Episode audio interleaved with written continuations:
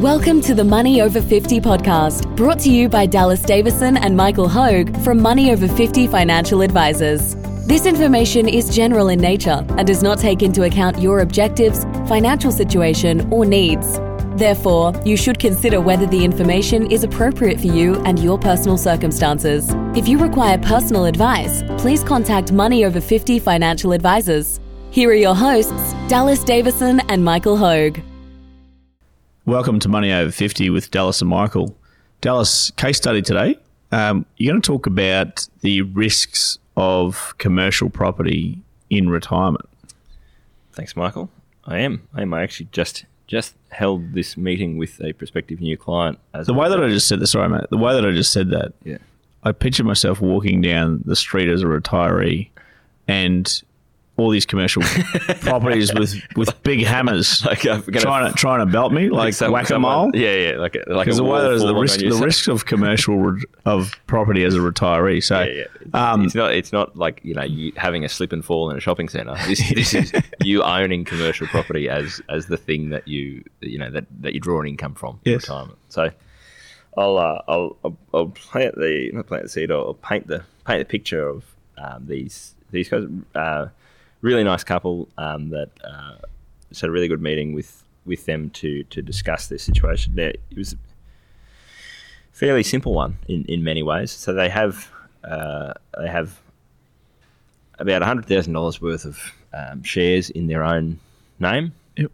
They've got two hundred thousand dollars in a in an in an industry fund in a uh, Australian retirement trust um, super fund in one of their names, and then they've got a million dollars in a self managed super fund, which is a small cash balance, and the remainder in a, a commercial property, so a, a factory actually down in down in Victoria. Um, so essentially, what happens with these guys is they they rent the factory out. They, they get their they get their rent every week. It you know flows through into the, the self managed super fund bank account, and then they draw an income out of that. Now, Yep. there was there was actually all sorts of other weird and wonderful financial planning strategies that, that we looked at around you know, and and we talked significant you know in great detail about um, all sorts of other planning questions, but essentially for these guys, I boiled it down to it, it's sort of relatively simple. The the big picture here is relatively simple, which is that they've got 1.3 million dollars in retirement savings right now, and they're currently living on about 50 grand a year, but they want to go and they want to go back and, do some more travel. Um, they've got a caravan they like to trip around with, so they they want to spend about 65 thousand dollars a year, which is bang on what I would probably recommend, as we've talked about. You want about 20 times that first year's income in retirement. So 1.3 million, drawing $65,000 a year out of that is, is is um, fairly sustainable, um, assuming that you've got your asset allocation right, and, and make sure that that money is. As long as you've got your, your retirement savings, getting dressed and going to work for you, Michael. It thanks, before you Dallas. have to. It's taking you a long So- time to say that. Yeah. save your job. So, what we talked about here with these guys is that of their 1.3 million dollars, currently they've got 100 thousand dollars in in in in direct shares in their own name. Of the 200 thousand dollars that's in the in the industry super fund, it's probably you know about about a half to two thirds in in companies, and then the remainder of it in cash. So say half and half. So probably another hundred thousand dollars worth of shares and hundred thousand dollars worth of cash. Inside the self-managed super fund, they had about, yeah, I think it's about twenty thousand dollars, and fifty thousand dollars worth of cash, and nine hundred and fifty thousand dollars, um, which was the latest valuation of this this factory, this this property that they're renting out. Yep. So, um, what I thought was a, an interesting window into this with people, because I've had similar meetings in the past, is that what was interesting is that they were the first people that I've had a meeting with that owned a commercial property as their main income source in retirement, that immediately saw the risks of that. Yeah, so they they saw the risk themselves. They, they? they, they, they came So- in and said, This is what we're worried about. And Yeah, so so so these people, um, just let the listeners know that they they actually they live in our area, Yes. and um, correct me if I'm wrong. They they searched via Google, Yep, I they just- assume, yep, they just found us. and uh, come across our website Yep. and um, and and and booked a Yeah. a, a, a meeting, a paid meeting. Yep. With, Um, with with yourself. Yes, And yep. you've just conducted that meeting with them. yes, that's right. So- And so they brought that to you. They brought that to you. The, Which was the- really interesting. to discuss Yes, the yep. the risk of of under diversification. Well, so so they, they basically there are, there were sort of two main risks um, that that they could sort of see, which is what I kind of agreed with. The first one is that pretty much all of their income in retirement is linked to one, not just one asset class, but one asset in one location with hmm. one tenant. So th- they've got a factory. While ever the business that operates that, that factory hmm. is, is profitable and is, is doing reasonably well, they can keep paying the rent. And while they're paying the rent, they're, they're, hmm. they're making money and, and everything's all good.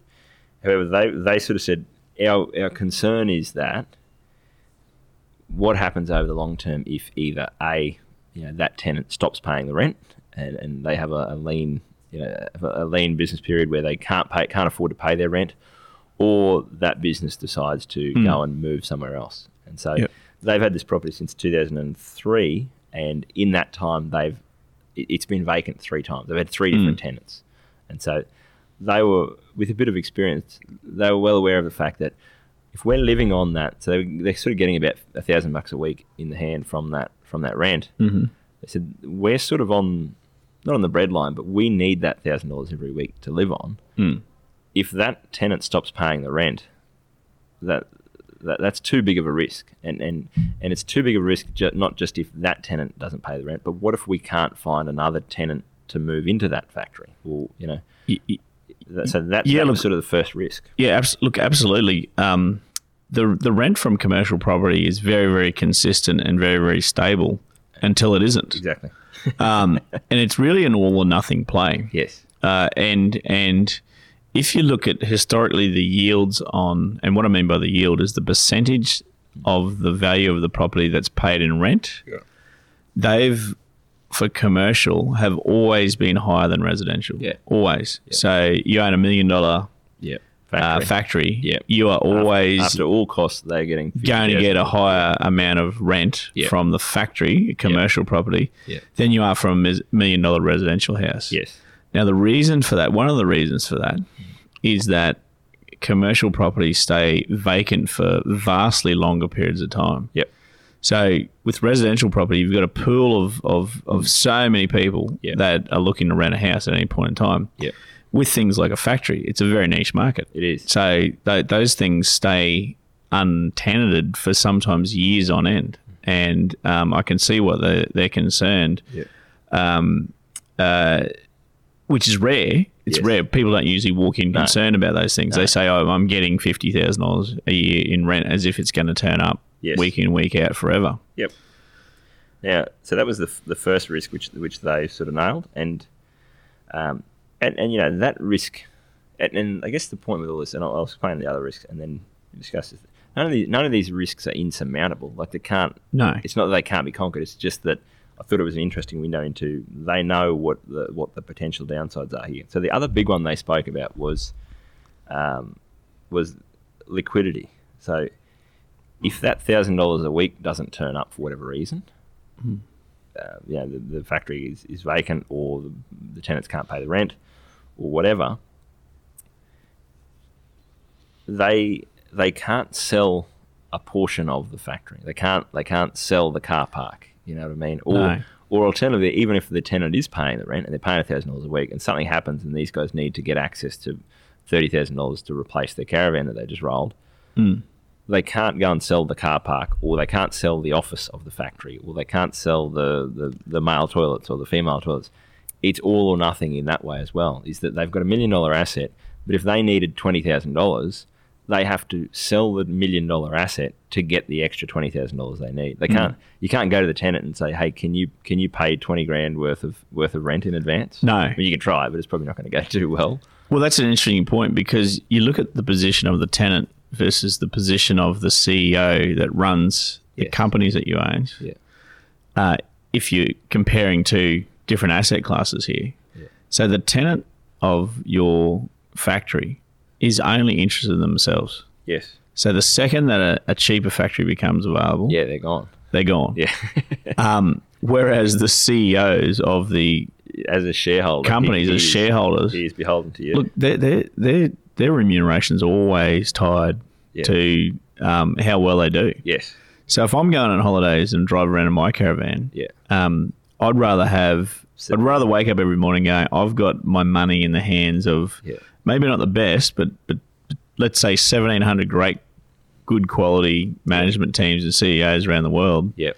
versus one tenant Yeah. whose whose whose only interest, and rightfully so, Yeah. is in themselves. Is- it's not yeah, in you. Yep, that's exactly right. So, yeah, that's that's a good point. Is, is that that uh, you know, incentives being aligned? Is that if you because that's I guess a part of it is if the tenant does too if the tenant if the tenant's business does really poorly, then they're going to not be able to pay the rent.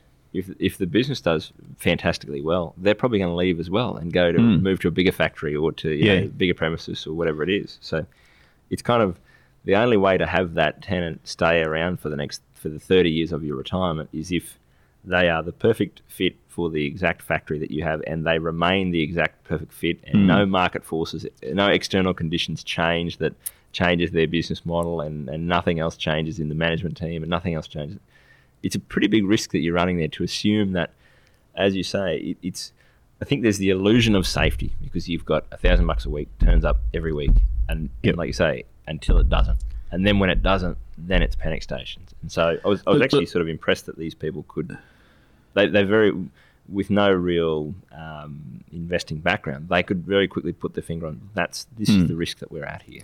Look, it's not to say it's a terrible investment, but for me, I always liken it back to the simple, the simple, uh, uh, I guess, equation is that the the the best companies, not even the best, the top two hundred or the top three hundred or the top five hundred companies in Australia, whatever number you want to you want to choose, Yeah, and around the world, they have always been able to afford the rent. yeah, So they, they rent these properties yep, and they've always been able to afford that rent. Yeah. Now, should their profits be less? Should the should the rent grow at a faster rate than the profits of Yeah. those companies?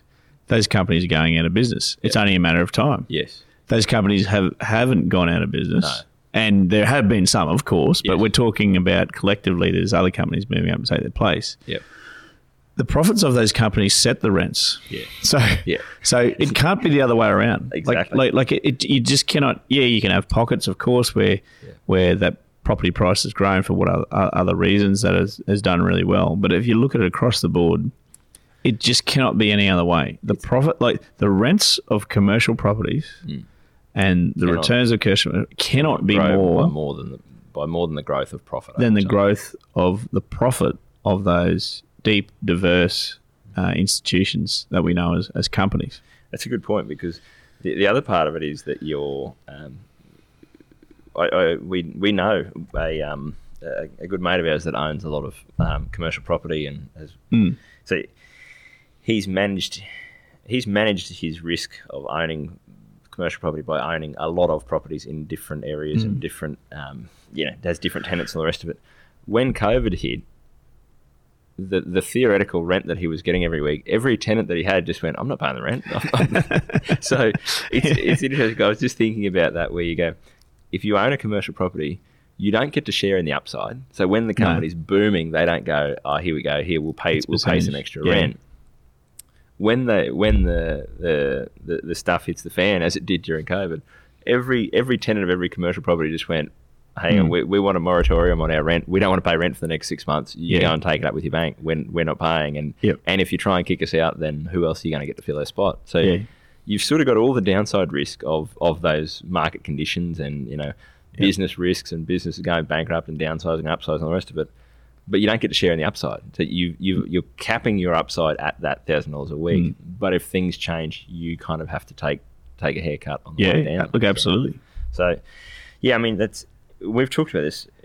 Uh, Yeah, so, so besides the point that we just made, or the points that we just made there, to getting back to their situation, Yeah. um, and speaking more about their situation, it's it's it's just it's they're very real risks of Yeah. under diversification, illiquidity to, Yeah. to name two, under diversification and illiquidity Yes, and that's that's two really big risks. the conversation we had was, you know, so you- you've got this million dollars tied up in this commercial property. Um, you can see that it, it's not.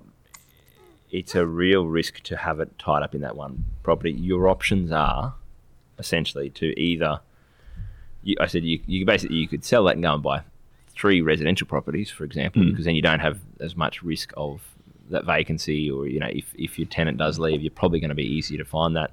If Yeah. you've got three different properties, then you can, you know, Look, you have a you have another problem there called an income problem. yes, Uh, it's not going to pay you enough income. Like that was the, that was the point, is it? Yeah. If, if I go and do that, I either then go and try and I go and try and find three properties that pay me a, a high yield, i.e., commercial property, or I go and buy three residential properties.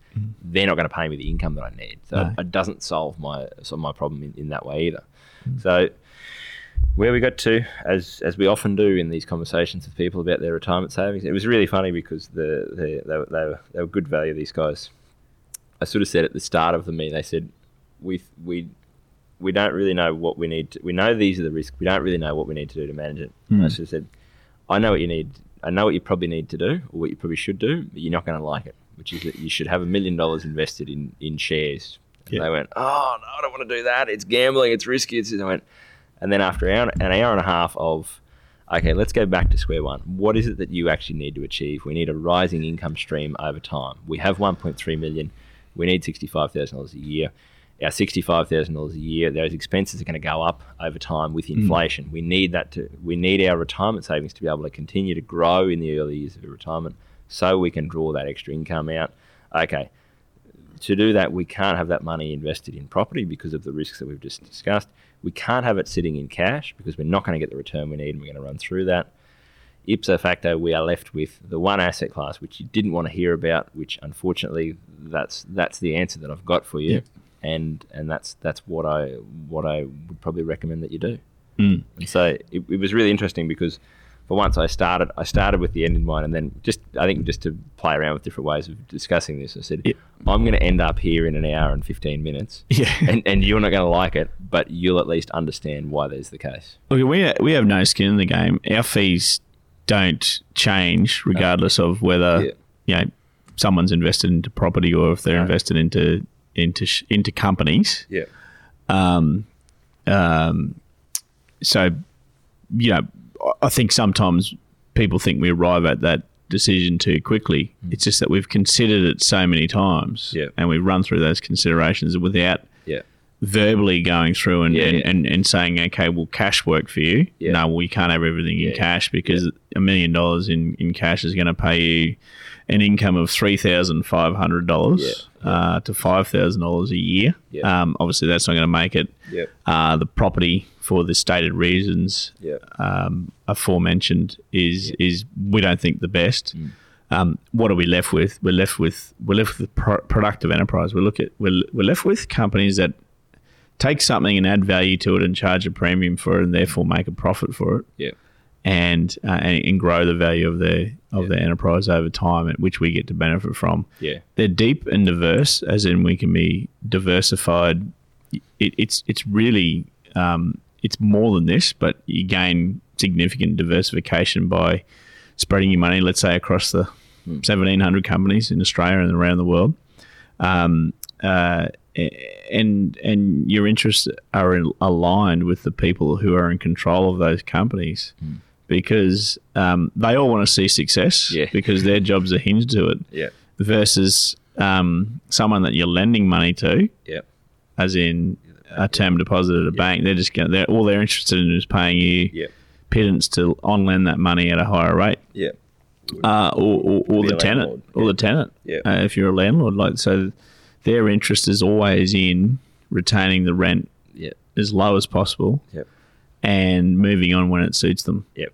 So, uh, yeah, w- w- why we bang the table yeah continually about uh, good quality companies is we just know of no better way. Yeah. No, no better way to be diversified. No better way to to get that growing income stream.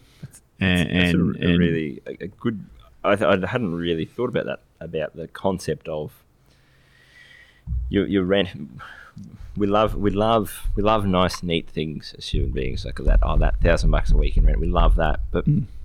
it, it's you can't trust it because because by its nature, if I'm if I'm the owner of the business that's operating that factory, I'm seeing that thousand dollars every week as I wish there was a way to shave to, this. to shave this. I- Yeah, got to, you know, I'm I'm responsible to my shareholders. Hmm. So I, I want to be on the side of the shareholders who own the business, and I want to be putting pressure on the owner of that fact of, of that business to go, hey, can we get cheaper rent somewhere? Can we get a better facility for the same amount of rent? Can we can we expand in some way and move on and, and set up in a bigger factory that's going to be able to make us more profitable? I'd, I'd rather be on that side of things than than to be on the side of the landlord who's closing one eye every week as a check my bank account going, yep, the rent came Hmm. rent- in this week. came in, okay, yeah, great, yeah. fantastic. Or, or waiting for every phone call from, from the agent or from the tenant going, hey, we're moving on or we're not renewing our lease or, or Yeah. whatever the case may be. So that's a, a, a good way to think of it. Thank you for listening to the Money Over 50 podcast with Money Over 50 financial advisors. For more information and resources, visit the Money Over 50 website, mo50.com.au. We look forward to catching up again soon.